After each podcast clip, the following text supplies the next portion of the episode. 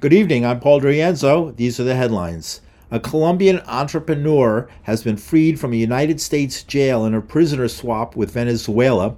Venezuela's government is freeing at least 20 opposition linked prisoners and 10 Americans in exchange for the release of Alex Saab, who was arrested in Cape Verde on an Interpol red notice, charged with violating U.S. sanctions against the government of President Nicolas Maduro. According to the international arm of the National Lawyers Guild, Saab was subjected to torture to force him to give up information about sanction busting. And Republicans are calling for President Joe Biden to be removed from state presidential ballots following a Colorado court ruling. Donald Trump is not permitted to be on its ballot next year. The Colorado Supreme Court ruled Trump violated the 14th Amendment, barring public officials from holding federal office if they engaged in insurrection. While President Biden stopped short of endorsing the Colorado court, he agreed the former president had engaged in insurrection. But he certainly supported an insurrection. No question about it. None. Zero. And uh, he seems to be doubling down on about everything. Trump is far and away in the lead to become the Republican presidential candidate next year. And in New York, the United Nations delayed a ceasefire vote for the third time as diplomats scrambled behind the scenes. A Hamas political chief is in Cairo, and Israel proposed a pause in the fighting. In related news, a strike at a refugee camp near Gaza City killed at least 20 Palestinians today. Meanwhile, the United Nations World Food Program says nearly 100% of Gazans are without food. Thousands of people in Rafah have been lining up for food handouts. Human Rights Watch released a report Monday accusing Israel of using starvation as a weapon of war in Gaza, calling it a war crime. A Hamas spokesperson put the blame on President Biden. Your hands are blooded with the bloods of women and children in Gaza, and these, this blood will be a curse that will, will daunt you forever.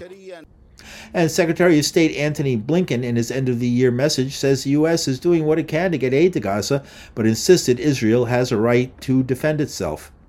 There seems to be silence on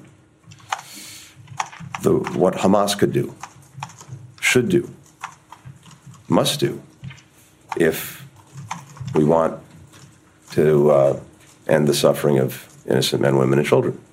Gaza's government health office says more than 20,000 people have been killed, at least 8,000 children and 6,200 women are among the dead. In national news, the Department of Justice says Houston based developer Colony Ridge is a one stop shop for discriminatory lending in a lawsuit filed today. Colony Ridge operates a 40,000 lot development over 33,000 acres. The government says it offered predatory loans to Hispanic buyers who the developer knew couldn't pay for housing built in a floodplain. Then, when inevitable foreclosures happened, took advantage of the buyers.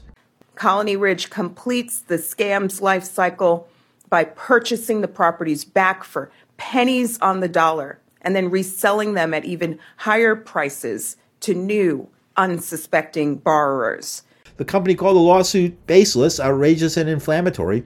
Republicans in Texas, in separate complaints, have claimed the company was providing housing to undocumented persons. And in local news, a coalition of groups supporting the How Many Stops bill before the New York City Council rallied at City Hall today. How many stops would require NYPD officers provide data every time they question a person they stop on the street? Mayor Eric Adams says it's a waste of time, but advocates say it's necessary to prevent a return to unconstitutional stop and frisk policies. City Council Speaker Adrienne Adams supports the law.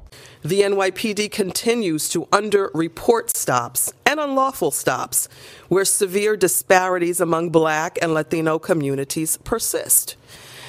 Michael Sisitzky is the New York Civil Liberty Union's Assistant Director of Policy. Stop and frisk, as people think of it, is actually something called a level three stop. There are two levels of police investigative encounters that can take place below what gets included in stop and frisk data and about which there is currently zero data.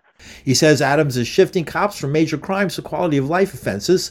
One thing that we've noticed under the Adams administration is a full re embrace of so called broken windows policing, of officers that are enforcing low level offenses um, things like uh, you know uh, public consumption of alcohol, public urination, um, being in a park after hours. Those are all offenses that have been on the rise, um, where we've seen a dramatic uptick in enforcement. Under former Mayor Michael Bloomberg, the NYPD made millions of stops. A federal court ordered a cease to the practice and appointed a monitor to keep tabs on the cops. Paul DeRienzo, New York.